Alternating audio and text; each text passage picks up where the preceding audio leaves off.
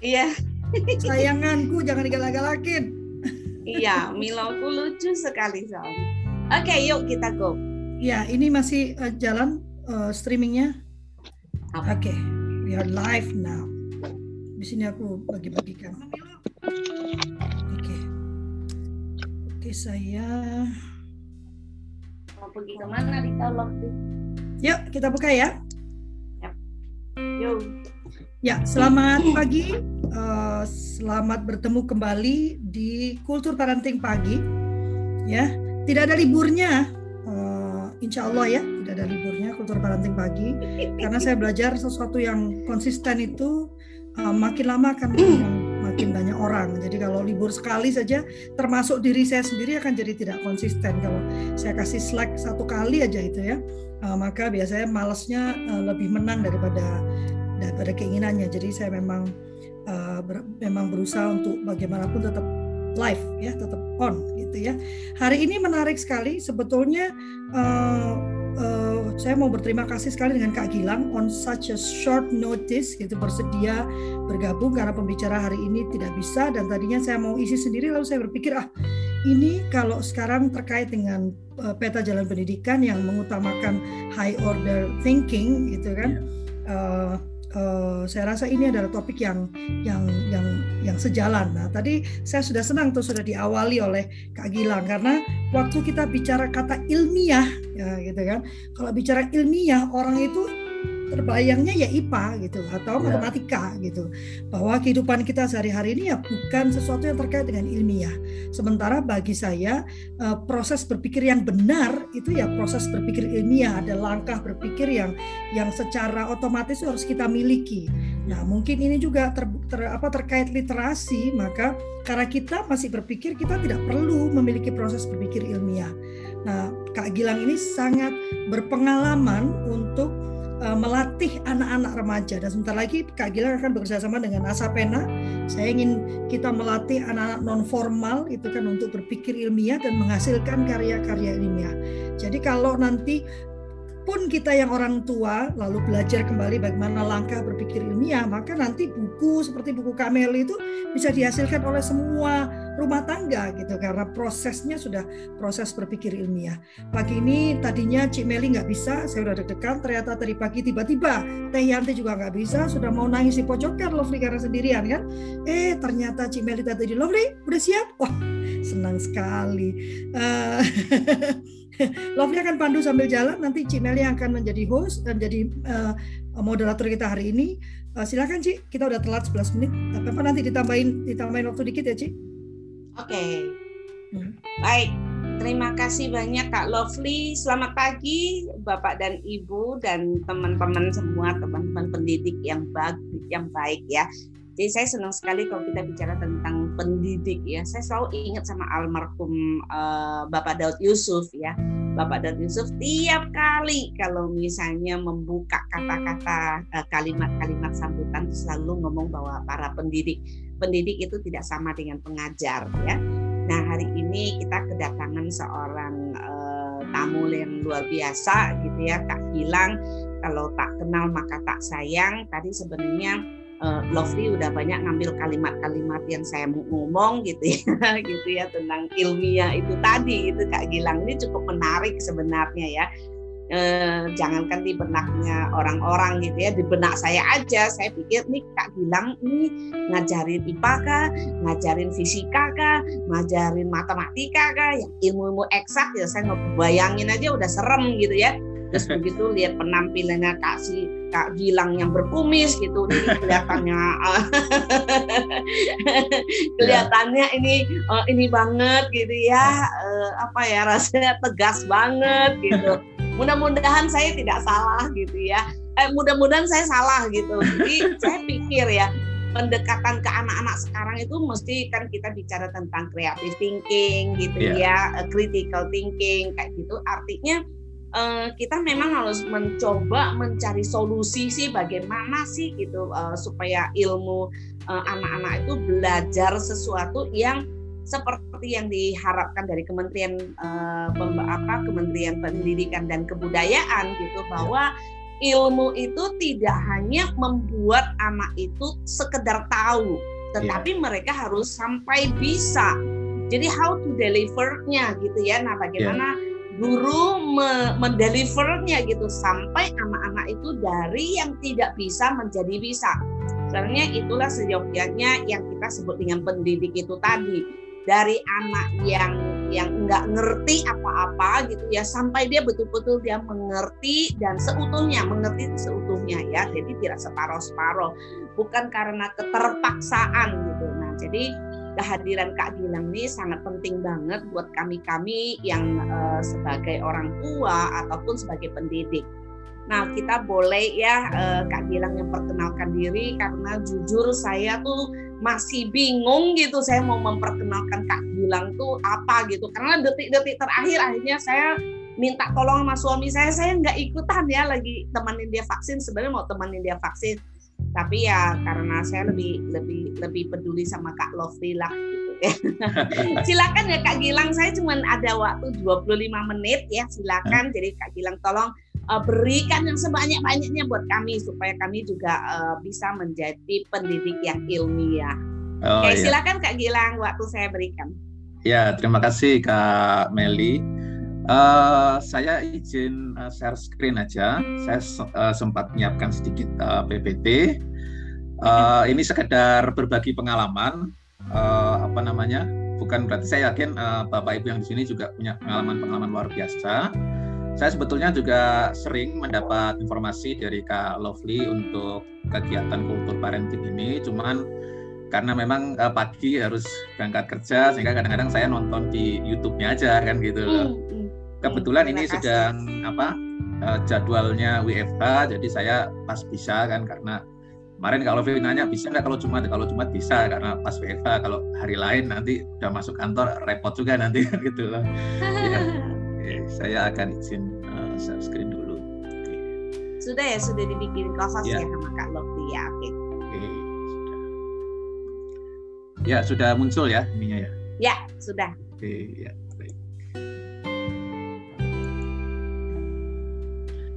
Ya, uh, Bismillahirrahmanirrahim. Assalamualaikum warahmatullahi wabarakatuh. Selamat pagi untuk Bapak Ibu semua.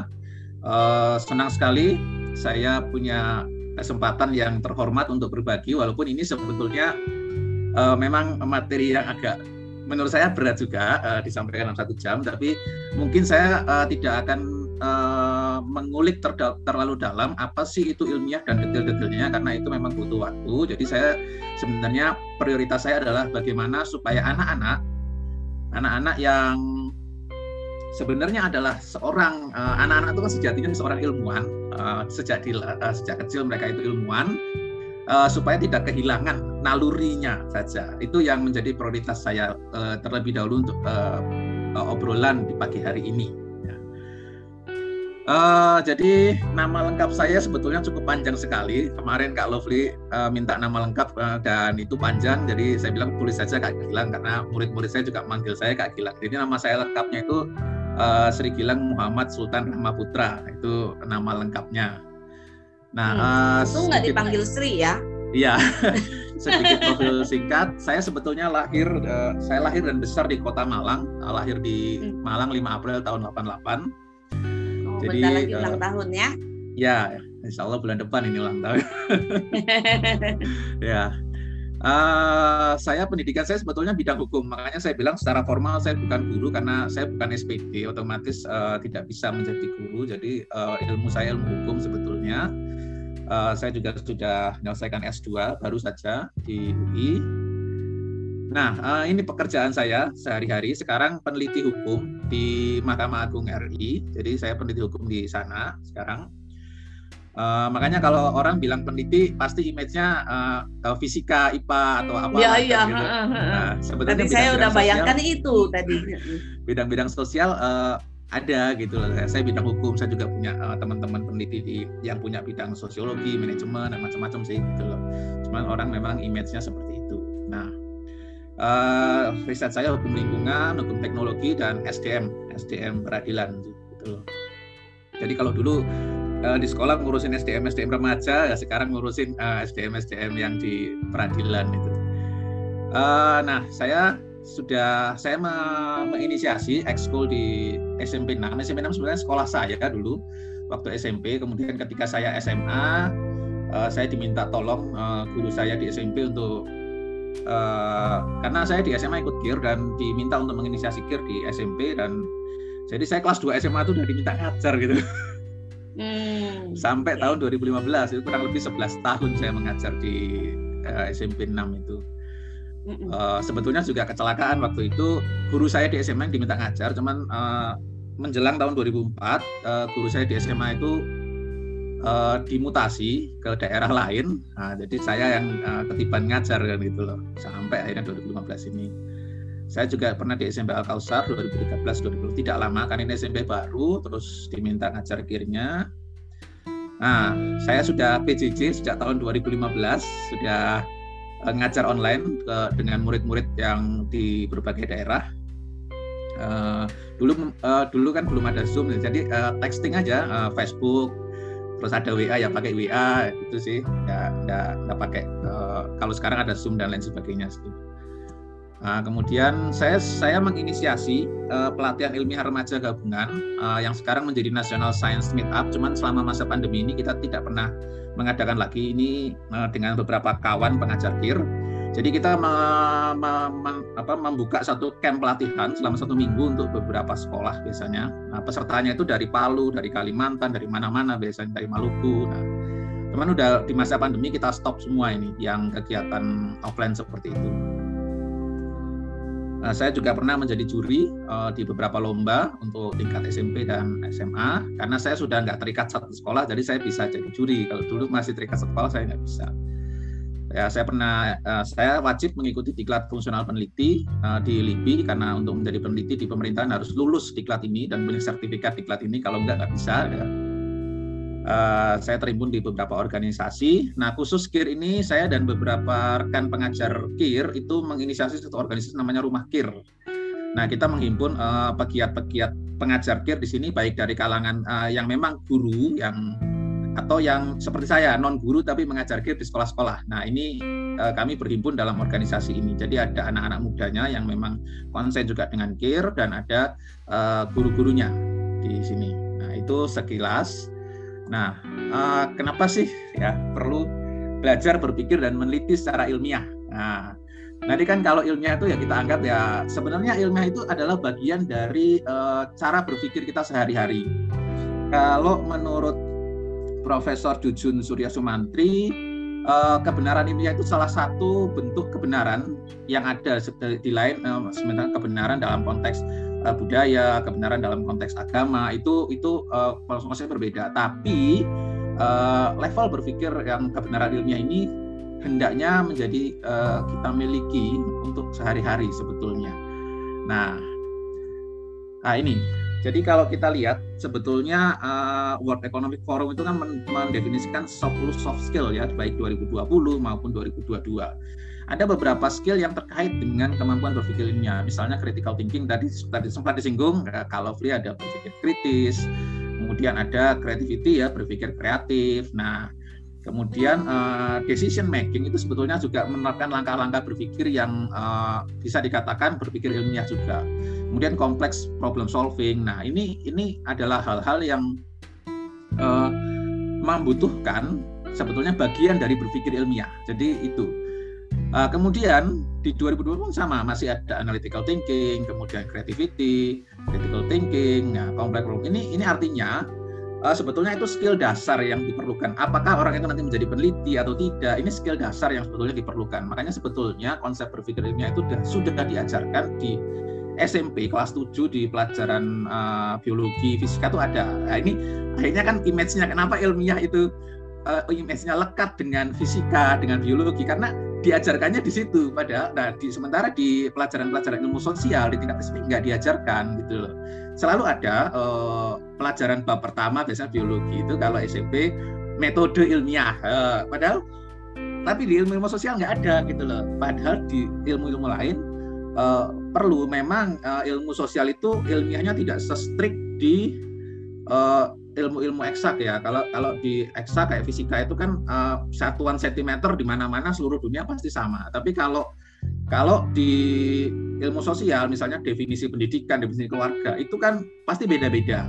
Tapi sebenarnya untuk sampai ke definisi itu kan ada langkah-langkah berpikirnya. Nah, langkah berpikirnya sebenarnya sama. Nah, cuman tidak tidak pernah diajar sehingga image-nya anak-anak itu seperti itu. Belum lagi kalau kita lihat di TV-TV itu ya namanya image ilmiah ilmuwan tuh ya selalu yang nyampurin cairan kimia lah, yang bikin-bikin apa kan gitu. Nah, padahal eh, kehidupan kita kan sebenarnya dibentuk oleh uh, ilmiah ya. Uh, ilmu-ilmu sosial itu pun punya peran penting. Seperti di masa pandemi seperti saat ini uh, memang ilmu kedokteran biologi itu sangat berperan penting. Tapi untuk bagaimana sih membuat masyarakat itu patuh terhadap protokol kan uh, diperlukan hasil-hasil kajian yang bisa memahami karakteristik masyarakat Indonesia. Di situ peran berpikir ilmiah dalam ilmu sosial menjadi penting sebetulnya. Cuman ya masih nggak dianggap penting karena terkadang uh, dilupakan ilmu sosial apa sih dan di sisi lain uh, ilmu sosial kita cenderung diajarkan secara hafalan. Nah ini yang keliru sebetulnya kan gitu loh.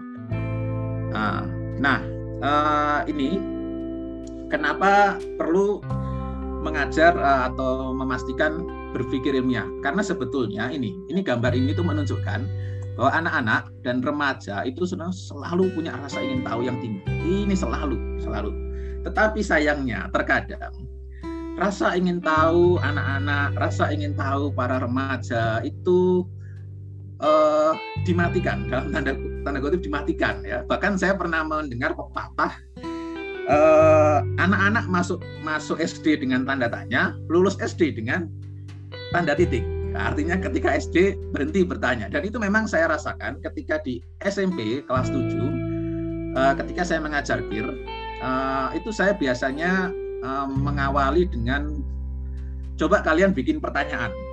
Berapapun tanyakan apa saja. Nah yang terjadi anak-anak apa? Takut bertanya anak-anak uh, tidak berani bertanya gitu loh. Nah karena apa? Karena ya ketika kecil sering nanya sering nanya tapi lama-lama ya namanya kadang orang mungkin ditanya nggak tahu atau apa sehingga udah jangan nanya-nanya udah kamu diem aja deh nggak usah nanya-nanya ikut aja uh, pilihan ibu, pilihan bapak, eh, kan kadang-kadang gitu. Nah, akhirnya lama-lama uh, mati naluri itu gitu loh. Padahal kalau kalau kita melihat uh, sejarahnya, bahkan dulu ada uh, sejarah yang sangat sangat populer sebetulnya ceritanya. Uh, Thomas Alva Edison itu kan dikeluarkan dari sekolah karena terlalu sering nanya di kelasnya sampai gurunya tuh pusing ya. Sudahlah akhirnya dikeluarkan. Nah, akhirnya ibunya sendiri yang mengajar uh, dengan homeschooling ya kan gitu loh itu itu kan uh, miris gitu coba kalau misalnya ibunya Edison tidak mengambil tidak mengambil uh, sikap seperti itu uh, lalu Edison itu ya mungkin kita tidak akan mengenal Thomas Alva Edison dengan seribu satu penemuannya kan gitu loh. Hal-hal seperti itu. Begitu juga Albert Einstein. Kalau saya membaca biografinya Einstein itu ternyata uh, ada rangsangan rasa ingin tahu kenapa sih institut bisa bisa di apa namanya bisa dikenal sebagai fisikawan yang hebat. Karena ketika umur lima tahun dia mendapatkan hadiah uh, kompas dari uh, pamannya dan pamannya itu uh, memfasilitasi. Uh, dia bertanya soal itu. Dia tuh ingin tahu kenapa sih kok kompas itu jarumnya bergerak bergerak uh, akhirnya dia punya ketertarikan di situ. Sehingga kita akhirnya mengenal Einstein itu sebagai seorang fisikawan besar sekarang ya. Bahkan disamakan sebagai istilahnya kalau orang jenius itu disebutnya Einstein. Nah kan gitu loh ini artinya apa? Penting menjaga itu gitu loh. Karena uh, kalau kita lihat sejarahnya ilmuwan-ilmuwan besar dunia kebanyakan lahir karena di masa kecilnya naluri ingin tahunya tidak dimatikan. Nah ini yang kadang-kadang sering ini. Saya bahkan uh, akhirnya kan saya harus melatih anak-anak itu untuk membiasakan bertanya. Bertanya tajam, ya setajam terserah kamu mau nanya apa saja kan gitu loh. Nah, cuman akhirnya kadang-kadang uh, saya sering mendapat teguran dari guru kelas juga gitu loh. Misalnya Kak Gilang anak-anak kiri itu kalau nanya kok tajam-tajam ya kan gitu loh. Saya bilang ya memang anak kiri dilatih seperti itu gitu loh. Uh, memang mereka akhirnya banyak bertanya, pertanyaannya kadang sudah melampaui apa yang diajarkan di kelas gitu loh sehingga uh, disebutnya pertanyaan tajam-tajam padahal uh, itulah naluri dasar anak-anak yang kita cuman sebenarnya kita tinggal perlu sih memfasilitasi saja gitu loh nah ini saya bilang uh, ya memang saya latih anak-anak untuk seperti itu. Cuman kan ya saya dibilangin karena ya ini kan kita satu kelas kak gila ada banyak anak nggak bisa nggak bisa kalau melayani pertanyaan dari anak-anak itu saja nanti kasihan yang lain kan gitu loh iya. ya itu itu kondisi yang yang yang ya bisa bisa saya maklumi akhirnya kan uh, jalan tengahnya itu saya sama anak-anak ya saya tetap menyuruh mereka untuk bertanya tapi ya kalau kamu uh, terlalu banyak nanti kamu nanyanya sesi khusus saja dengan saya kan gitu loh. Jadi saya memang menyediakan diri uh, sudah kalian bisa nanya apa saja, nggak harus waktunya kelas kir tapi apa pun kalian punya pertanyaan bisa kontak saya kalau saya lagi di sekolah ya aja aja tanya saya. Nanya aja sama saya ngobrol aja habis selesai pulang sekolah di kantin atau di mana kan gitu sehingga waktu itu dikenal kalau di seminar tuh anak-anak akhir ini nggak akan pulang kalau nggak nggak diusir gitu sudah ya kita sering uh, di sekolah sama anak-anak yang suka nanya suka ngobrol itu uh, apa namanya biasanya sampai sore walaupun bukan hari kiri kan gitu sebelah uh, kamu nggak ditanyain orang tuamu enggak kalau kalau sudah bilang sama kak Gilang nggak apa-apa kok gitu. Ya sudah nah, tapi biasanya kalau sudah sore gitu biasanya kan disuruh pulang sama guru. Ya kita saya saya suruh aja pulang saya temenin. Udah pulang baru saya pulang kan gitu ya. Intinya uh, nah jadi kemarin kak kak Lovely itu sempat bertanya ke saya sebenarnya gimana sih membesarkan anak pemikir ilmiah? kan gitu loh uh, saya mengartikan anak-anak pemikir ilmiah ini anak-anak yang punya rasa ingin tahu tinggi. Jadi uh, ini dasarnya itu dulu, uh, dasarnya itu dulu, rasa ingin tahu tinggi. Apakah soal itu nanti dia dia akan menjadi ilmuwan, apakah dia berminat pada bidang penelitian itu itu soal yang nanti. Tapi yang terpenting adalah dasarnya punya rasa ingin tahu tinggi dulu. Nah, saya menjawab ada dua hal mendasar. Pertama, jangan pernah membendung rasa ingin tahunya. Jadi biarkan anak-anak itu mengeksplor, bertanya dan apa saja tentang itu. Nah, kemudian fasilitasi keingintahuannya. Jadi kalau kita sebagai guru atau orang tua tidak tidak bisa menjawab pertanyaannya, ya kita fasilitasi misalnya ketemu dengan orang yang bisa menjawab pertanyaannya, ya kan? Nah atau uh, dia ingin percobaan apa, bisa kita fasilitasi saja, nggak masalah. Jadi jangan pernah membendung rasa ingin tahunya, arahkan pertanyaannya dengan baik, ya kan? Fasilitasi keingin tahunya. Ini yang hal mendasar yang kadang sering dilupakan. Bahkan saya juga baru saja mendapat cerita jadi salah satu uh, ada ada orang tua yang cerita uh, ya sama anak-anaknya di kelas pertanyaannya terlalu uh, jauh dari yang diajarkan di kelas sehingga sehingga uh, dianggap ya kasihan teman-teman sekelasnya ya. Oke saya pikir itu itu dinamika yang dari dulu sampai sekarang tidak pernah berubah. Jadi uh, saya pikir ya konsep uh, ya oke bisa uh, memang waktu itu sempat uh, gurunya menasihati agak dikurangi pertanyaannya. Tapi saya bilang ke orang tuanya, ya biarkan saja dia bertanya, cuman mungkin uh, tempatnya aja diganti dari dari tadi ditanya di uh, bertanya di kelas ya ditanya ke orang tuanya atau kalau mau nanya sama saya juga nggak apa-apa kan gitu loh. Yang penting jangan jangan menghalangi dulu rasa ingin tahunya. Ya kita memang harus ya. kompromi dengan kondisi kelas di Indonesia yang banyak uh, anaknya banyak, satu kelas bisa 30 anak dan uh, satu kelas tuh kemampuannya kan tidak sama gitu loh itu yang memang harus kita ini kita fasilitasi uh, dan kita pahami juga gitu ya, makanya saya menyediakan diri untuk untuk ya terserah lah kalian mau nanya apa saja lewat saya bisa nah ini ini pesan yang sangat penting dari Prof. Jujun Surya Sumantri. Jadi guru yang baik bukanlah guru yang amat pintar melainkan yang bisa memberikan inspirasi kepada kita. Mereka yang merasakan knowledge sangat dasar dan sangat penting dalam kehidupan kita rasa ingin tahu. Ini sebetulnya. Ini yang menjadi uh, salah satu mindset saya. Apa sih kira nah, ini sebetulnya ini foto salah satu murid saya. Dia murid saya di Malang uh, sekarang baru SMA uh, eh, dia anaknya ini sangat sangat ingin, punya rasa ingin tahu tinggi makanya dan dia sangat senang dengan yang namanya roket air. Jadi waktu dia kemarin liburan ke Jakarta saya saya izin sama orang tuanya udah kamu sehari ayo ikut saya. Saya bawa ke PP Iptek nah bawa ke PP Iptek udah kamu belajar untuk roket air di sana kan gitu loh.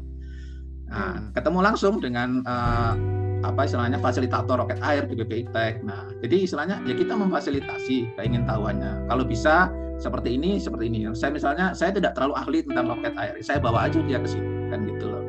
Fasilitasi sebetulnya kan banyak sarana. Apalagi sekarang itu uh, YouTube dan segala macam itu ada banyak tutorial dan sebagainya. Sebenarnya sangat memudahkan kita gitu loh untuk memfasilitasi yeah. uh, rasa ingin tahu anak. Tinggal orang tua akan ngawasi nonton YouTube-nya yang benar apa enggak kan gitu. Ya, ya kan? betul. Nah, ini juga uh, ini murid-murid saya di Malang. Nah, sama. Jadi uh, pilihan kegiatan penelitian ilmiah itu pilihan yang menarik kok untuk para remaja karena dia rasa ingin tahunya tinggi. Jadi ketertarikan masalah di sekitarnya itu kan rasa ingin tahunya besar.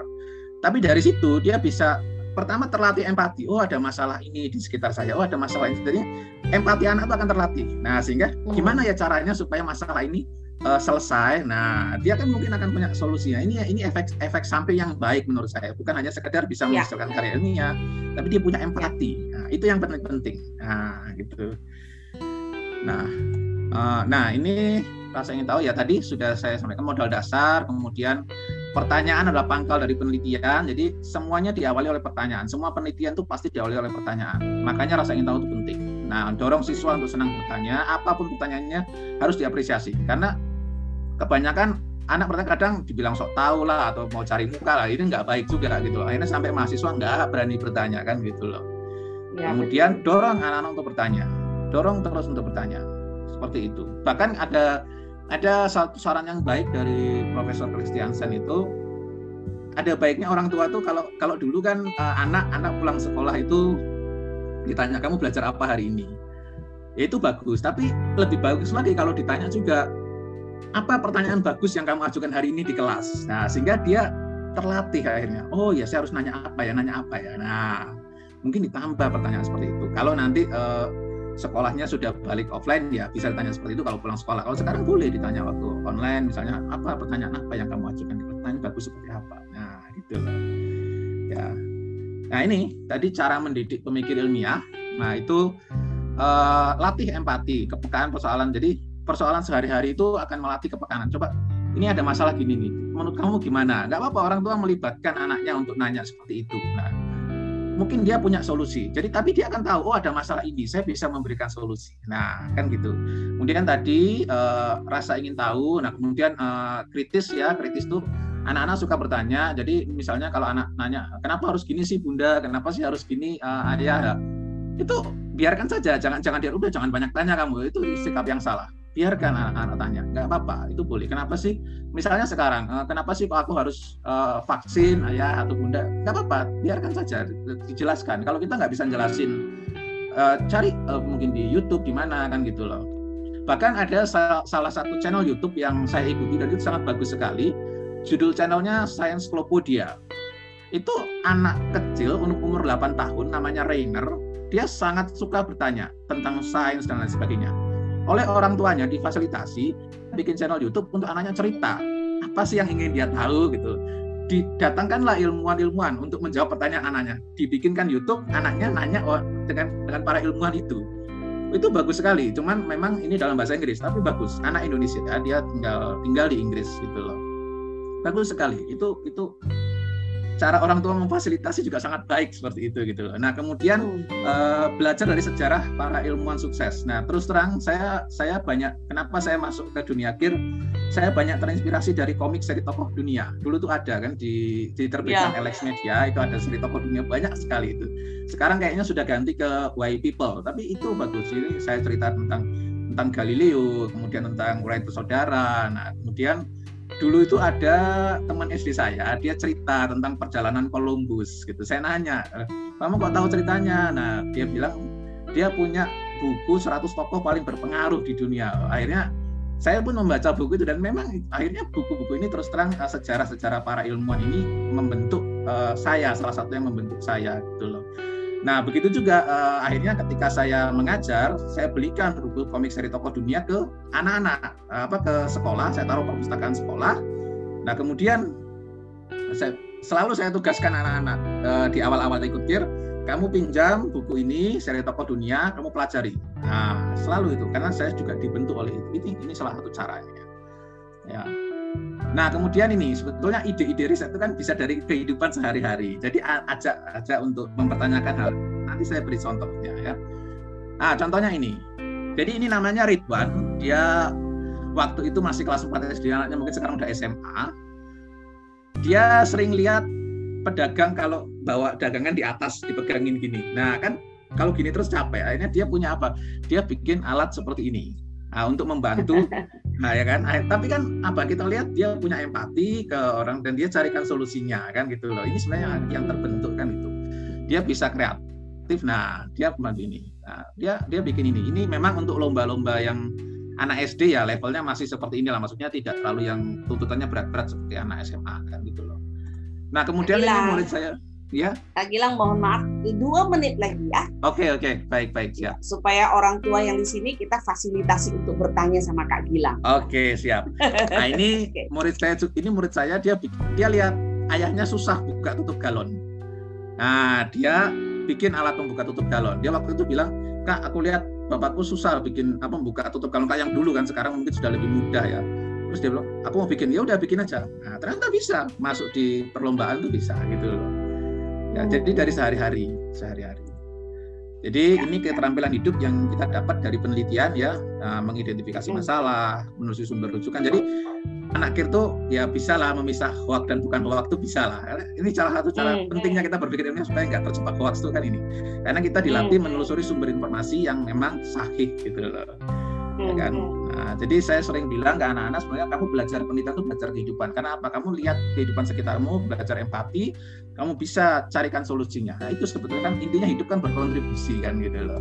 Ya. Nah ini yang paling penting. Saya sering diajarkan peneliti tidak boleh salah uh, boleh salah tapi tidak boleh bohong. Jadi uh, hmm. saya selalu bilang kalian jangan takut salah, jangan takut pertanyaan salah, jangan takut jawaban salah. Kalau salah kita cari sama-sama, kan gitu jawabannya benar seperti apa. Jadi itu Nah, ini buku yang saya jadikan dasar. Nah, ini sebenarnya hanya ini. Jadi membangkitkan rasa ingin tahu siswa itu tugas utama guru pembimbing ya. Kemudian memandu siswa supaya penelitiannya uh, tidak mengikuti langkah-langkah yang salah. Nah, kemudian di sini mempertanyakan segala sesuatu. Di sini bukan ketidakpercayaan pada pendapat guru dan orang tua, bukan membantah, tapi ya tadi kalau biarkan anak kalau nanya, oh, kenapa harus gini sih bun? Nah, kenapa sih harus gini ayah? Nah, kenapa sih bu kok begini? Nah, biarkan saja itu tugas kita justru merangsang itu kan gitu loh.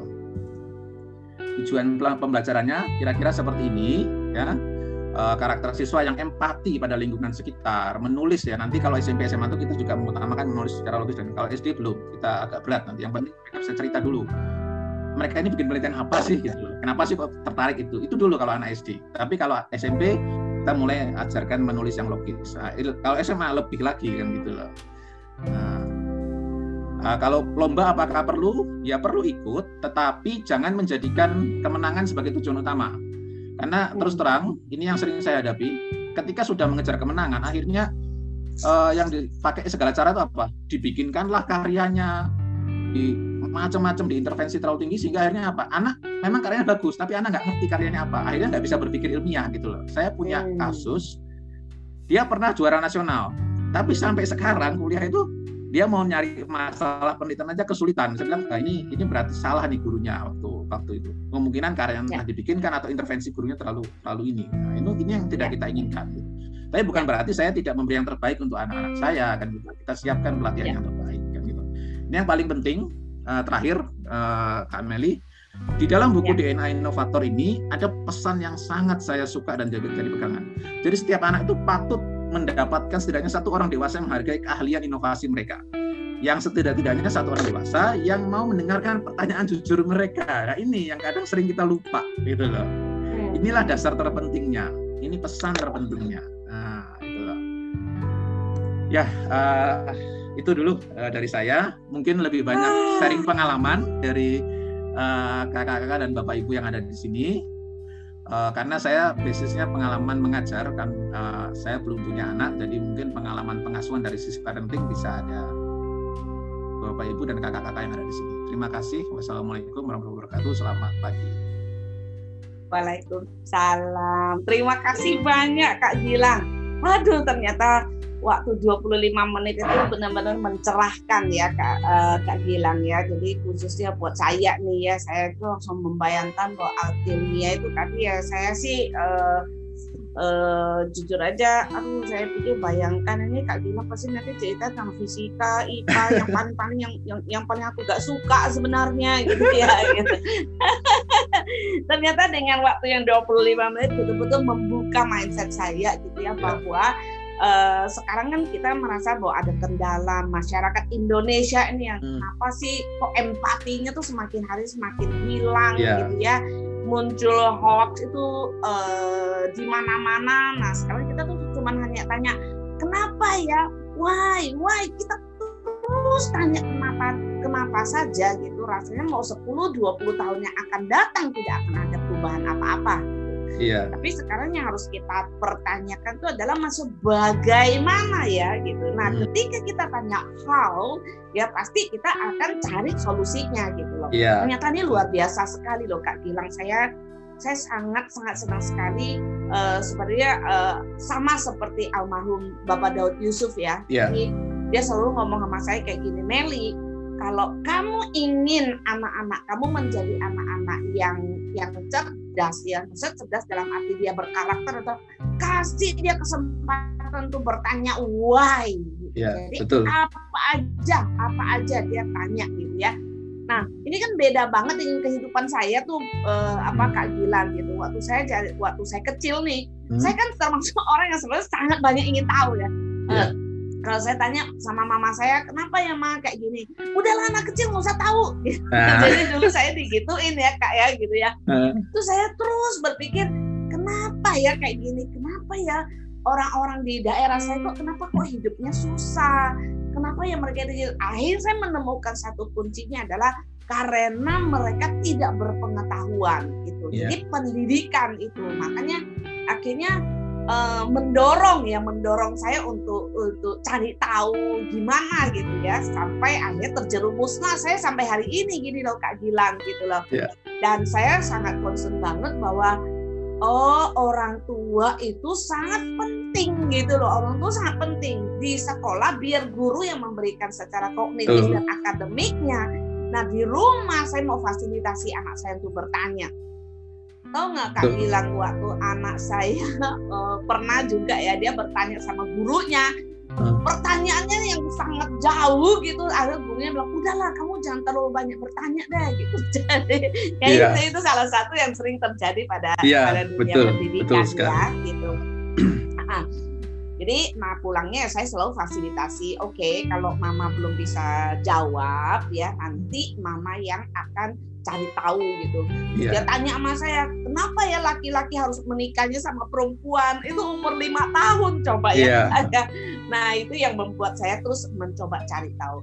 Nah dari sini ya kita bicara tentang ilmu sosial ya. Ternyata ilmu sosial juga juga selama ini yang kita yeah. bicara tentang hafalan ternyata tidak demikian gitu ya yeah. kalau saya uh, ngangkat ini. Nah uh, bahwa keingintahuan itu jangan dibendung gitu. Nah Betul. sekarang saya yakin banget yang ada di sini pasti punya keingintahuan dan ingin bertanya sama Kak Gilang.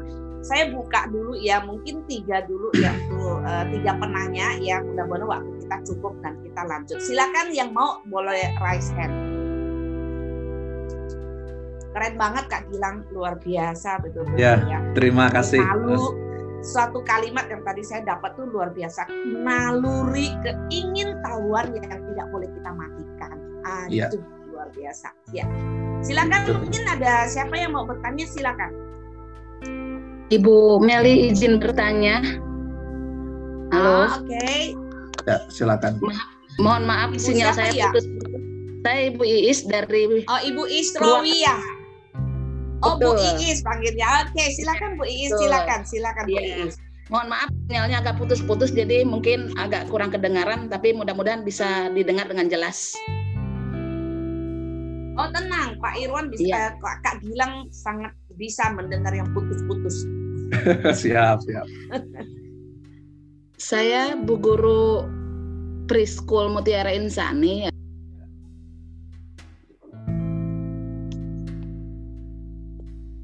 Iya, oh, benar-benar putus ya. Nampaknya menghilang. Hah?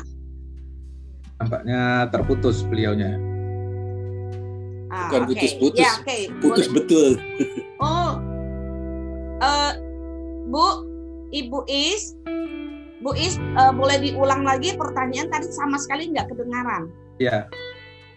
Kayaknya Kak Gilang belum bisa bertelepati. Tanya dengan telepati belum bisa ya Kak Gilang ya? Iya, tidak bisa. Ini uh, mungkin uh, kameranya Bu Is bisa dimatikan dulu sehingga suaranya mungkin oh, agak ya. lebih jelas, Pak. Ya matikan dulu kameranya Bu Is.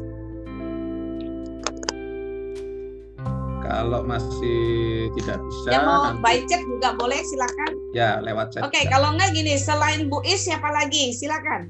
Sementara Ibu Is masih kondisi apa? Masih terganggu sinyalnya. Ini hilang lagi seperti ya. Ibu Is. ya betul. Uh, saya Ada Bu, yang lain? Boleh? Saya Bu. Boleh. Ibu Wediana, silakan Bu Wediana. Ya, terima kasih. Uh, selamat pagi Pak Gin Kak Gintang ya. Eh, Gilang. Kak, Kak Gilang ya. Ya, uh, bilang uh, gemilang. Baiklah, saya juga sebenarnya uh, ada sama dengan Bu Iis, kebetulan saya dari Yayasan Mutiara Insani. Mm-hmm. Uh, mungkin dengan yang tadi Bapak sampaikan bahwa ilmiah pengajaran serta belajar ilmiah itu yeah. memang sudah kami terapkan.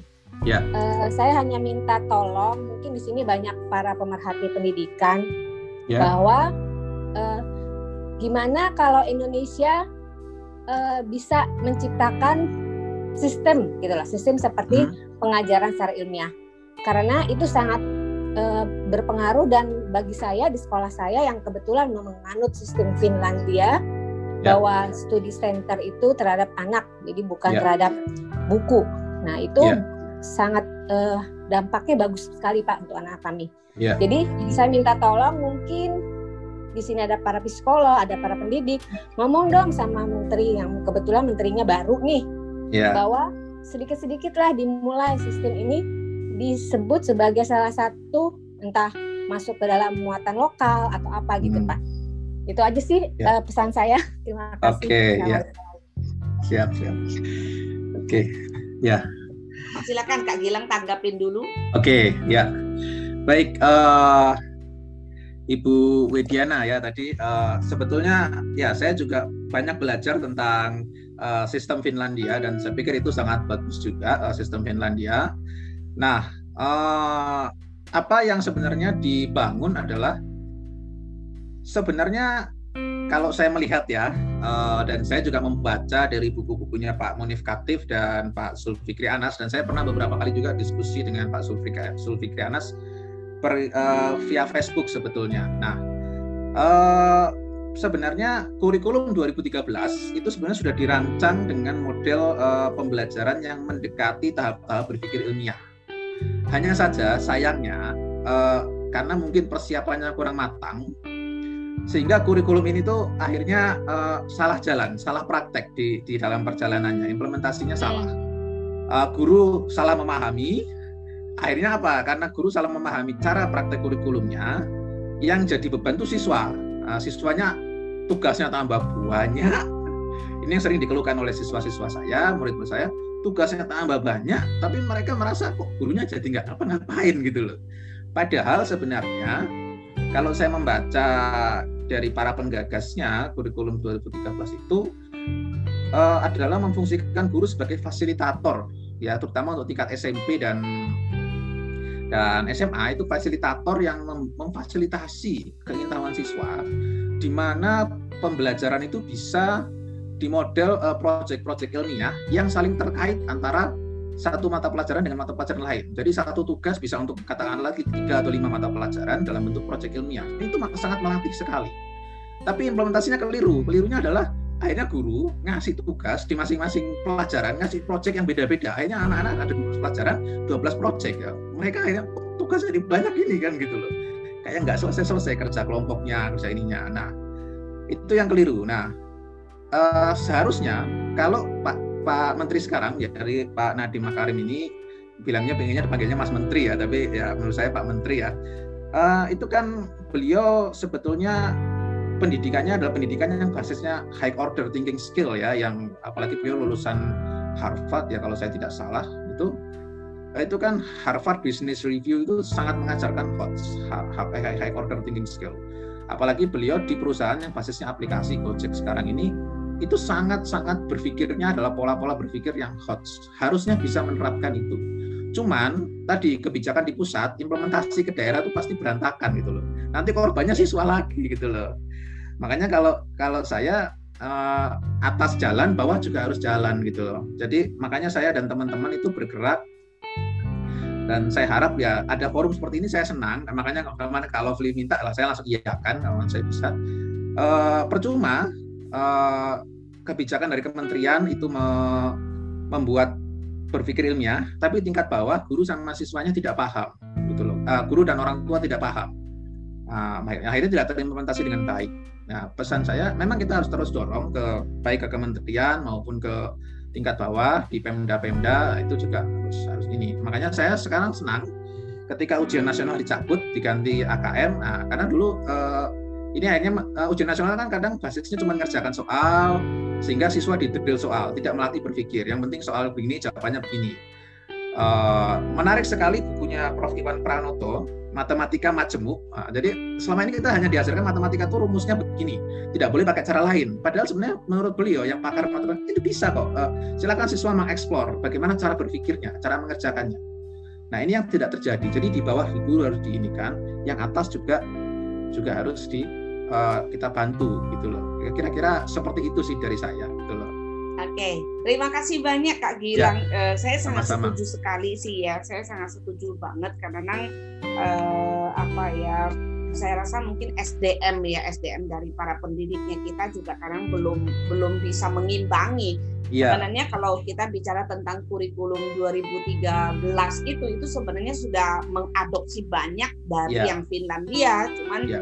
uh, hanya itu lagi-lagi waktu tahun 2013 yang mau di, di apa terus kan kita diajak untuk diskusi kan gitu. Mm -hmm. Nah itu pertanyaan saya satu itu yang yang waktu itu yang memang memang harap uh, memang tahu gitu pemerintah itu tahu gitu ya bahwa uh, tantangannya kita adalah di SDM para pendidik yeah. itu tadi gitu.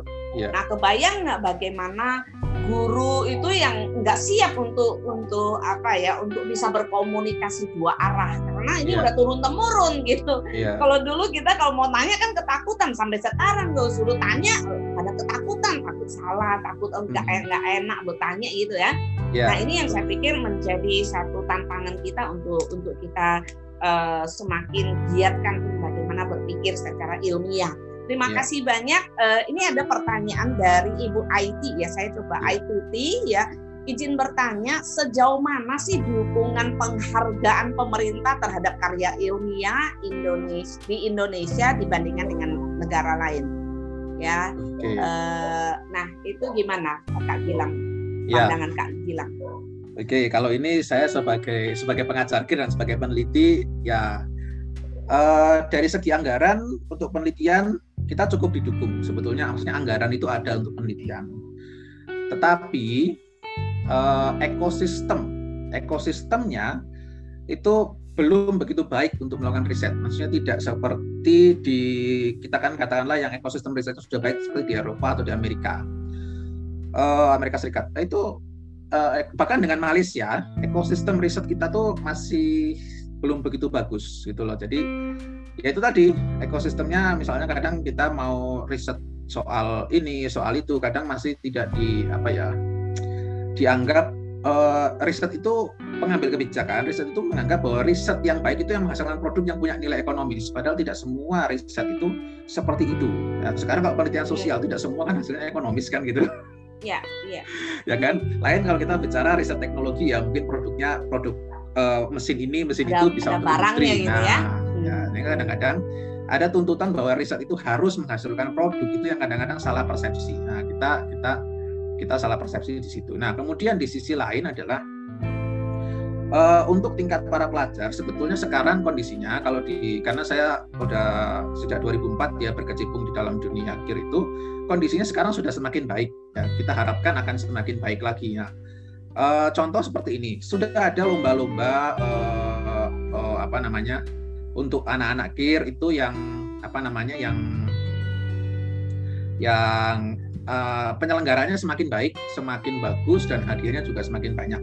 Nah, uh, walaupun dulu kita kita masih tidak ya masih masih tidak berharap itu seperti ya apa Indonesian Idol dan lain sebagainya lah ya itu uh, tentu tidak masih belum seperti itu tapi kita berharap ke depan anak-anak ikut lomba kir seperti NJIA, LKIR uh, dan apa namanya dan uh, opsi ya di Kemendikbud itu itu nanti akan seperti mereka mengikuti Indonesian Idol terus apa uh, uh, Voice Kid Indonesia gitu-gitu loh.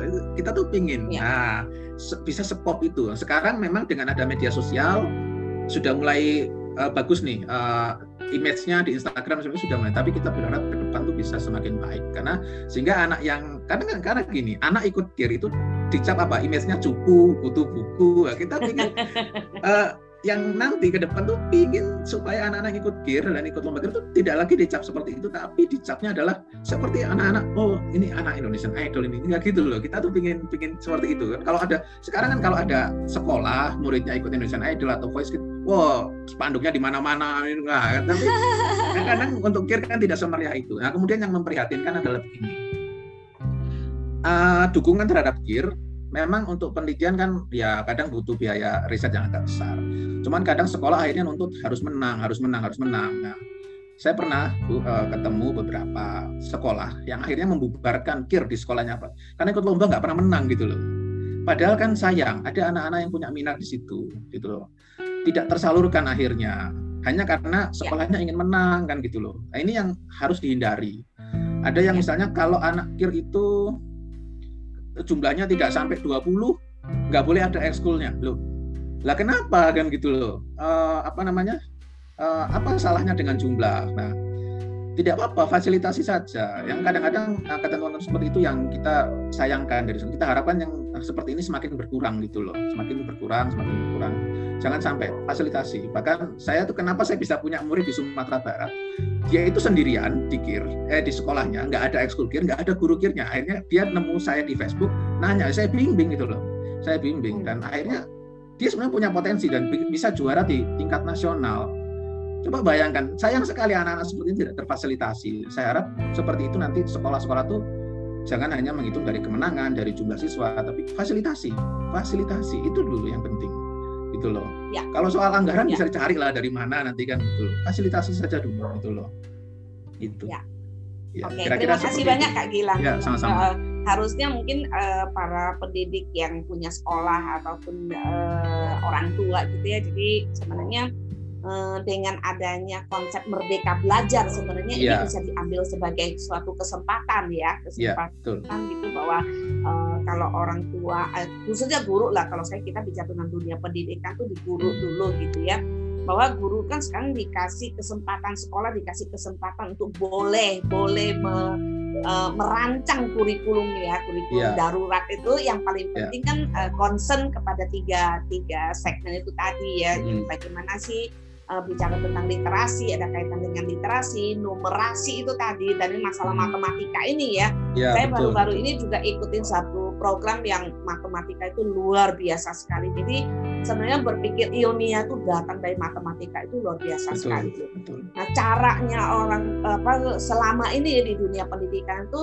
ternyata penerapannya tuh salah gitu. Ya. Kita kan suruh anak tuh mikir uh, satu tambah satu gitu kan. Ya. Jadi kita langsung terjun gitu loh ke abstrak gitu hmm. pada anak itu nggak tahu satu itu seperti apa sih gitu. Iya, betul. Jadi padahal kalau misalnya satu, oh ini pulpen nih loh satu pulpen. Jadi anaknya nah. mengenal nih pulpen gitu ya. Ah, iya. Dia ngomong dia pegang-pegang dulu, oh pulpen itu seperti ini. Oh satu biji pulpen. Jadi dia udah tahu dia pegang dulu. Nah, baru naik ke step yang kedua gitu.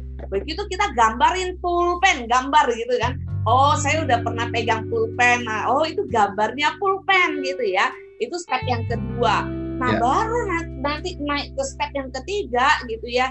Dia bilang pulpen. Nah dia udah bisa membayangkan gitu. Ternyata dari matematika itu gitu. Jadi saya rasa ini sama sangat berkaitan dengan yang namanya uh, berpikir ilmiah itu ya. Mm-hmm. jadi uh, kalau mau jujur sekarang kita semua memang betul-betul harus bekerja keras ya bekerja yeah. keras uh, kenapa saya bilang uh, lovely Kak Yanti gitu kita nggak usah selalu mengeluhkan apa yang dilakukan oleh pemerintah kita jangan selalu mengharapkan apa yang dilakukan oleh pemerintah dan mm-hmm. dan dengan jumlah penduduk yang begitu banyak kita nggak akan bisa cuma berharap ke situ jadi saya makanya senang sekali hari ini ada Kak Gilang yang membuka matanya kita gitu ya bahwa berpikir ilmiah itu tidak sekedar hanya bicara tentang matematika IPA gitu ya. ya Ternyata betul. dengan berpikir ilmiah kita mengajak anak-anak itu untuk selalu melihat why, kenapa ada ini dan how gitu kan. Jadi yeah. why dan how dia dapatkan gitu ya. Tadi kan luar biasa sekali ya. Iya. Yeah, itu lihat bapaknya buka galon susah, dia bisa mempunyai ide untuk menciptakannya. Begitu yeah. dia lihat orang manggul itu susah, dia bisa mempunyai itu kan berarti kan uh, empati yang sangat luar biasa yeah. sekali. Betul. Oke, okay, silakan. Masih ada Mas kita masih punya waktu 10 menit lagi gitu ya, 10 menit lagi. Silakan mungkin ada yang mau bertanya sini lagi silakan. Saya mau sapa dulu ya ini udah di semua teman-teman asik kan. Uh, silakan ada Pak Ayu, Pak Irwan mau bertanya Pak Irwan, Bu Ferry silakan ya. Itu Dokter Ferry itu Dokter Ferry itu yang punya sekolah itu. Dokter Dokter Ferry apa Dokter Ferry? Dokter Dokter. dokter, oke silakan Dokter Ferry. Dokter Ferry mau bertanya silakan. Enggak sih, enggak bertanya. Nah, itu Ibu Dwi Luciana sudah angkat tangan. Ibu Dwi oh Dwi Losiana silakan Bu Dwi. Saya dulu. Silakan Bu Dwi Losiana Wati ya. Yuk monggo.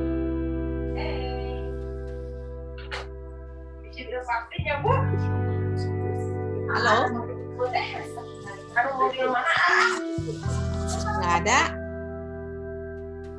Oke. Siapa lagi yang mau bertanya? Ini mumpung ada Kak Gilang nanya yang sebanyak-banyaknya. Selamat. Saya boleh deh. Oke, silakan Pak Irwan. Terima kasih, terima kasih uh, Kak Gilang. Memang ya. uh, satu pandangan ya tentang rasa ingin tahu curiosity ya. itu ya. Waktu ya. saya diberi kesempatan me email juga kemarin juga saya cerita gitu waktu hmm. waktu anak saya kecil eh, diberi diberi ini sama, sama tante itu eh, ensiklopedia bahkan ensiklopedia oh. tentang ya. early word of learning. Hmm. Jadi eh, belajar awal apa ya tentang dunia gitu ya. ya. Nah itu seperti yang disampaikan oleh Kak Gilang tadi.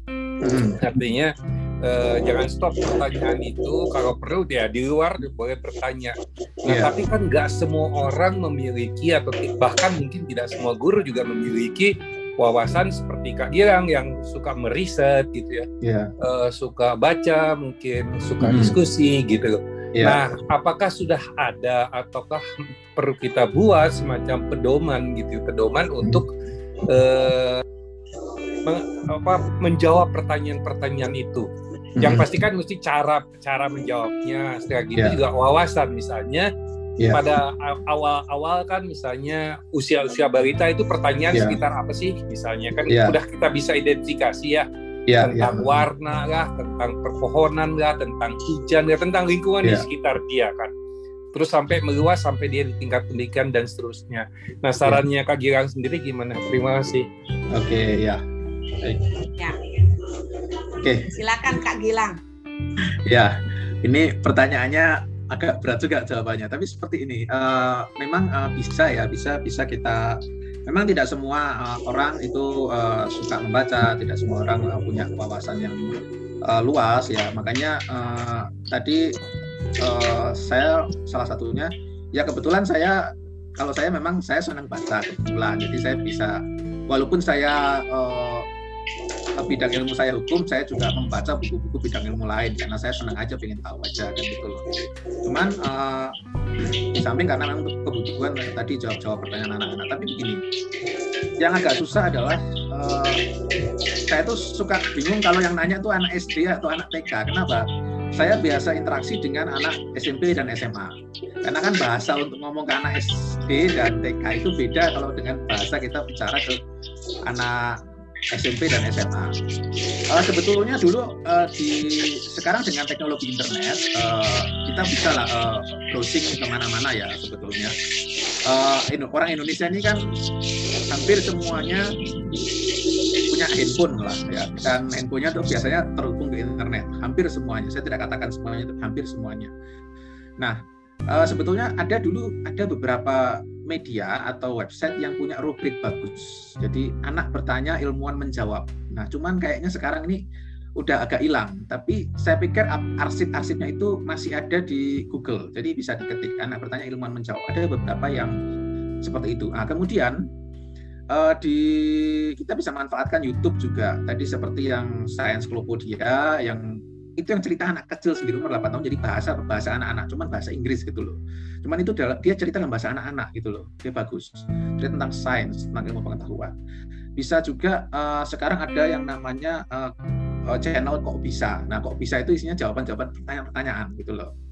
Itu kalau dari sisi internet tapi kalau misalnya uh, mau ada yang mau bikin semacam buku ensiklopedia untuk disebarkan, ya itu bisa, boleh, itu bagus. Ya, cuman harus melibatkan memang ilmuannya, tapi juga harus melibatkan uh, dari sisi orang tua atau dari sisi psikolog ya, karena ilmuwan itu kan uh, peneliti seperti saya, itu kan kadang bicara dalam bahasa ilmiah yang mungkin tidak untuk konsumsi umum. Nah, apalagi untuk konsumsi anak SD, anak-anak anak TK. Nah, itu mungkin ilmuannya bisa menjelaskan dalam bahasa ilmiahnya, tapi nanti dibantu memformulasikan ke dalam ensiklopedia itu atau buku apa pun itu namanya dalam bahasa yang bisa dipahami anak SD. Mungkin ada psikolog yang bisa bantu, guru atau orang tua yang bisa bantu membahasakan. Tapi jadi timnya itu harus kolaboratif seperti itu. Kalau mau dibuat seperti itu. Tapi kalau uh, solusi instan yang tersedia saat ini adalah di internet sebenarnya banyak banyak rubrik-rubrik yang namanya ilmuwan bertanya anak menjawab atau sejenisnya. Kemudian channel kok bisa itu itu bisa. Kadang-kadang misalnya ada siswa saya nanya di grup grup WA gitu. Lalu saya saya tahu ada uh, pertanyaan yang sama di channel Kopi saya tinggal share aja linknya ini. Silahkan coba sih kamu lihat ini. Nanti kalau masih bingung nah kita tanya uh, kita diskusi lagi deh kita ngobrol lagi kan gitu loh. Kemudian saya sebenarnya saya menghindari diksi diskusi ke anak-anak SMP saya sebutnya ngobrol aja lah kalau diskusi keberatan buat anak-anak SMP itu sebetulnya. Jadi kira-kira seperti itu sih uh, uh, okay. saya saya menangkapnya ya kira-kira seperti itu Terima ya, kasih. Ya, terima kasih. Ya, sama Terima kasih banyak Pak Irwan ya. Oke, uh, ini ada dua pertanyaan, mudah-mudahan masih keburu untuk menjawabnya ya. ya. Uh, Otiga Malani, Bu Fatima nanya bagaimana sih cara mengarahkan agar anak tertarik melakukan penelitian ya anak untuk untuk anak usia 15 tahun gitu ya. Hmm. Uh, gimana caranya kita mengarahkan supaya dia tuh tertarik untuk penelitian? Ya. Apakah setiap anak diyakini oleh Kak Gilang bahwa setiap anak apa pun uh, basicnya dia pasti menyukai penelitian? Apa ya. bisa seperti itu Kak Gilang? Oke, kalau menyukai penelitian, uh, saya tidak bisa mengatakan semua anak pasti suka penelitian, tapi yang jelas semua anak pasti punya rasa ingin tahu. Hmm, okay, nah itu, setuju. itu yang terpenting. Ya. Jadi seperti di rasa ingin tahu itu diwujudkan dalam bentuk pertanyaan. Atau kadang ya kalau kita lihat anak-anak kecil ngebongkar mainannya sampai sampai kata orang tua itu mungkin ngerusak atau apa itu enggak dia cuma ingin tahu isi apa sih uh, yang di dalam itu gitu. tapi mungkin dia nggak bisa ngomong dia tunjukkan dengan membongkar itu. Rasa ingin tahu pasti punya. Setiap anak itu pasti punya. Hmm. apakah dia mau melanjutkan dalam kegiatan penelitian atau tidak? Uh, itu itu dibutuhkan uh, apa namanya faktor lain. Salah satunya begini, kalau anak punya rasa ingin tahu, dia ingin tahu, apa-apa diajak aja, ayo kita cari tahu. Nah, cari tahu ini kan sebetulnya meneliti. Kalau kita dalam bahasa kan hmm. anak SD, hmm. anak, ayo kita cari tahu, nah ya meneliti ya. Kalau nanti udah SMP, SMA itu lebih kompleks lagi menelitinya tuh harus metode ilmiahnya begini, begini ya. Kalau anak SD saya nggak berani langsung ngomong metode ilmiah, kasihan nanti kan. Yang ada ngeper duluan mereka nanti, aduh begini kan gitu loh. Yang penting ayo sama-sama kita cari tahu. Nah, misalnya kalau kita sama anak SD seperti itu. Nah, kalau misalnya uh, anak SMP nanya uh, kenapa kok gini, nah biasanya saya nggak langsung jawab karena begini-begini, karena anak SMP itu kan biasanya gini lah.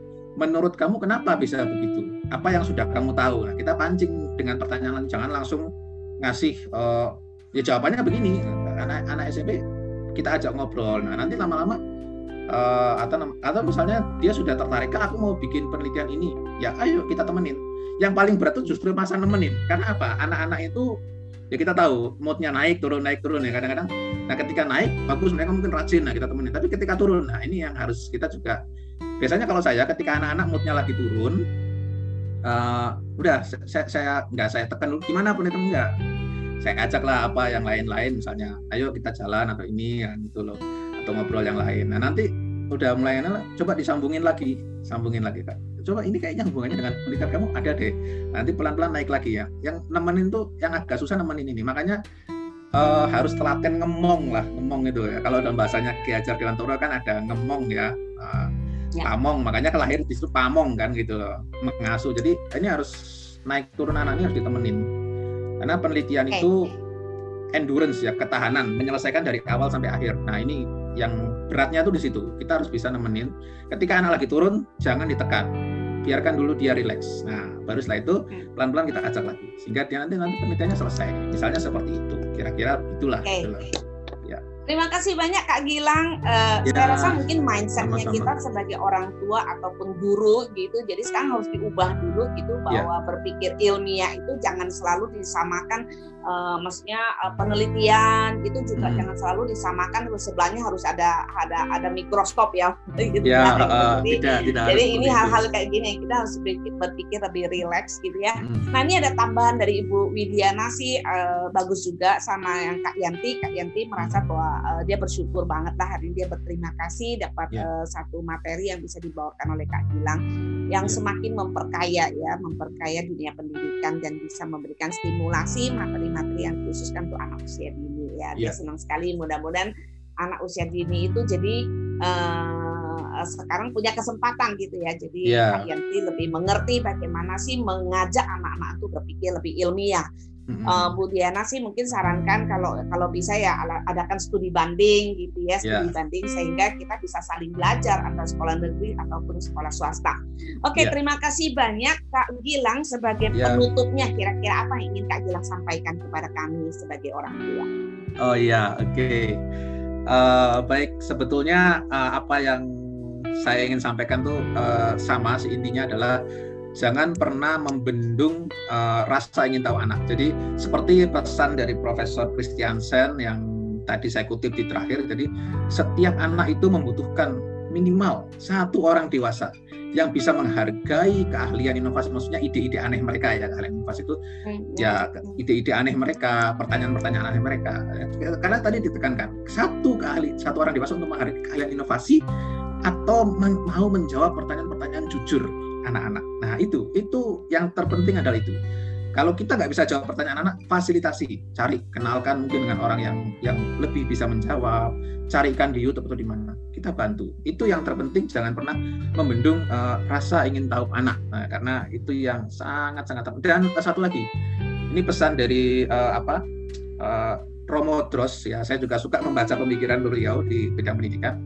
Beliau mengingatkan uh, ketika anak salah untuk pertama kali, jangan langsung dihukum atau dimarahi. Nah, ini yang saya terapkan uh, karena uh, ketika salah pertama kali, tegur dulu, katakan kenapa ini salah, berikan penjelasan. Nah, ketika dia mengulangi setelah di, diberitahu itu salah, dia mengulangi, nah baru situ bolehlah diberikan tindakan. Itu kalau kata Romo terus seperti itu, kan gitu loh. Uh, jadi uh, anak itu kan kadang mau nanya atau mau jawab takut salah. Jadi jangan langsung menghukum anak ketika salah. Itu sih yang yang saya ingat juga dari uh, pesannya Romo Terus. Jadi saya kan bukan guru yang berkuliah di IKIP secara formal, jadi saya belajarnya dari buku-buku, dari tadi bukunya Prof. Dal Yusuf, bukunya Romo Terus ya. Itu sih ya kebanyakan gitu makanya. Baik. Uh, kira-kira seperti itulah Kak Meli. Uh, Oke, okay. terima kasih banyak Kak Gilang. Rasanya waktu kita satu jam itu rasanya aduh nggak cukup yeah. untuk kita belajar tuh berpikir lebih yeah. ilmiah ya saya yakin sekali setelah ini saya yakin semua orang akan pulang kembali ke rumahnya masing-masing memikirkan kembali apa yang harus saya lakukan sebagai pamong buat anak-anak kita dan ya. uh, memberikan kesempatan anak kita untuk mencari tahu why dan ya. terus mencari tahu ya. Oke, terima kasih banyak Kak Gilang. Terima kasih ya. buat semua Sama-sama. yang hadir di sini dan sebagai ya, penutupnya biasa kita punya kita punya pawangnya. Silakan Kak Lovely. Pawang buka dan tutup kunci. Terima kasih Kak Gilang luar biasa. Uh, tadi kalau di sama-sama saya terima kasih juga. Allah, iya, nanti pasti ada sesi berikutnya ya Kak Gilang ya. Nanti Ya, insya Allah saya selalu siap kalau untuk membangun budaya ilmiah saya selalu siap. Yes. Sip, sip, puji Tuhan. Ya, uh, tadi ada yang, ada yang ada yang mengajukan supaya orang tua, uh, so, sorry, supaya pemerintah melakukan. Bapak Ibu yang pemilik sekolah ataupun orang tua, menurut saya semua penting, uh, penting untuk mengamati peta jalan pendidikan. Peta jalan pendidikan kita itu sudah berbicara tentang high order thinking. Saya sangat suka dengan yang disampaikan Cik Meli. Ini bukan masalah bisa tidak bisa, ini masalah mau atau tidak mau. Kak Gilang tadi juga sudah menyampaikan bahwa permasalahannya itu bukan di sistem. Permasalahannya itu bukan di uh, peraturan. Permasalahannya itu ada di dalam mindset kita, di dalam paradigma berpikir kita tentang pendidikan. Maka kultur parenting ini memang dibombardir. Tadi saya pagi sampaikan bahwa pagi saya tidak mau libur gitu kan. Saya ada di mobil hari ini tidak ada masalah karena kalau namanya mau mengubah paradigma harus konsisten. Nah, saya memohon apabila Bapak Ibu merasakan manfaatnya waktu mengikuti kultur parenting ini, yang saya minta hanya tolong bagikan link kami. Ini kegiatan yang tidak dibiayai oleh siapa pun. Ini kegiatan gratis ya. Hanya kegelisahan kami bertiga Eh, saya Teh Yanti dan eh, Cimeli tentang darurat parenting. Ini memang benar ya. kata uh, Dokter Ferry. Memang darurat semua gitu. Kenapa? Ya, Karena kita sudah terlalu lama abai. Orang tua sudah terlalu lama abai. Kalau kata Profesor Supriyono itu kita terlalu kita tuh sudah di apa dilumpuhkan oleh uh, persekolahan orang tua itu. Jadi tidak lagi diberi ruang untuk bergerak dan seolah-olah sudah Pak yang penting bayar sekolah itu tepat waktu udah selesai tanggung jawab Anda. Nah, yeah. Iya. uh, apa uh, Covid ini, ini membangunkan ya? Iya, ya, betul, COVID betul. ini membangunkan sekali. kita semua bahwa peran kita sebagai orang tua tidak tergantikan dan guru tidak akan pernah bisa melakukan apa pun apabila orang tua tidak terlibat aktif di dalam kehidupan anaknya. Nah, kita mari mengubah paradigma berpikir ilmiah tadi kalau saya memang saya sangat tertarik dengan kata berpikir ilmiah karena kalau orang tidak punya uh, apa budaya berpikir ilmiah, maka yang terjadi seperti sekarang literasi rendah, hoax bersebaran ke mana-mana begitu ya, dan juga mudah sekali dibakar dengan isu-isu yang tidak kita cek lagi kebenarannya. Ya. Maka penting buat kita untuk memutuskan lingkaran itu dan mulai memberikan ruang bagi anak-anak kita untuk bisa belajar berpikir ilmiah. Syaratnya cuma satu, tidak usah sok tahu. Nah, jadi kalau ditanya jangan sok tahu, mau jawab apa pun itu gitu kan. Uh, sebaiknya kita beri ruang dia untuk mencari tahu. Sekarang ya. ini kan sudah banyak uh, kita kalau dulu saya harus ke perpustakaan karena nggak mampu beli buku kan. Sekarang Bapak Ibu tinggal klik ke Google sehingga makin banyak gitu ya. Oh iya, silakan berkontak dengan saya nanti yang sudah mengisi absen akan saya kontak lewat WA saya dan saya akan bagikan buku dan PowerPoint yang sudah dibagikan oleh nanti di share oleh Kak Gilang. Terima ya, kasih ya. banyak. Eh, kita ketemu lagi hari Senin. Kalau nggak salah Senin itu dengan Teh Yanti mestinya nanti uh, untuk untuk bertemu dengan Teh Yanti hari Senin. kalau dengan Cik Meli itu di minggu pertama selalu tugas dia adalah memberikan landasan. Kita foto dulu ya Cik Meli ya. Ya, siap. foto ayo kita buka. Ayo silakan membuka camnya masing-masing supaya saya bisa memotret. Ya. Kok belum siap olahraga Pak, Pak Irwan bajunya? Aku kayak pengamat fashionnya kayak Pak Irwan begitu ya. Emang. Biasanya kan mau olahraga dia. Ya, Ibu Dwi Rosiana. Oh, selamat pagi Pak Ayub. Wah, luar biasa. Kak Ferry nanti setelah Kak Ferry udah nggak ada ya? Nanti saya akan kontak Afri. Terima kasih Pak Irwan. Uh, Bu Khairul, oke okay, ini sudah Pak Sinta. Oh itu Bu, Bu Kafiri masih di situ. Waduh, udah siap perang dia dengan segala peralatannya. Puji Tuhan. Kak Sony, eh ini sahabat saya nih. Halo, apa kabar Kak? Buka dong camnya. Ya Dokter Ferry udah praktek nih. Makanya, Pak, Pak Danang, ayo buka camnya dong. Rindu sekali kapan kita ketemuan lagi ya ini sahabat saya Pak Danang ini dia punya inovasi pendidikan juga ini kita saya foto ya yang ada saja ya oke okay. okay. satu dua Kak Ferry senyum dong udah tahu pakai udah tahu pakai satu dua tiga aja ya iya Terima kasih banyak teman-teman semua. Kita akan bertemu lagi hari Senin jam 7 pagi. Ya, hari ini kita nggak live ya, Ci. Aku agak-agak ribet. Ya, oke. Okay. Terima kasih banyak bertiga. Terima kasih semuanya. Terima kasih. Ya, terima kasih. Mohon maaf ya kalau ada yang salah-salah kata oh, ya. Ya, ya, saya juga minta maaf kalau ada yang salah kata. Ya, sama-sama. Ini, ini Ibu Meli ini si bawel kata. Meli ada ya? Senin ya? Ya, insya Allah. Makasih.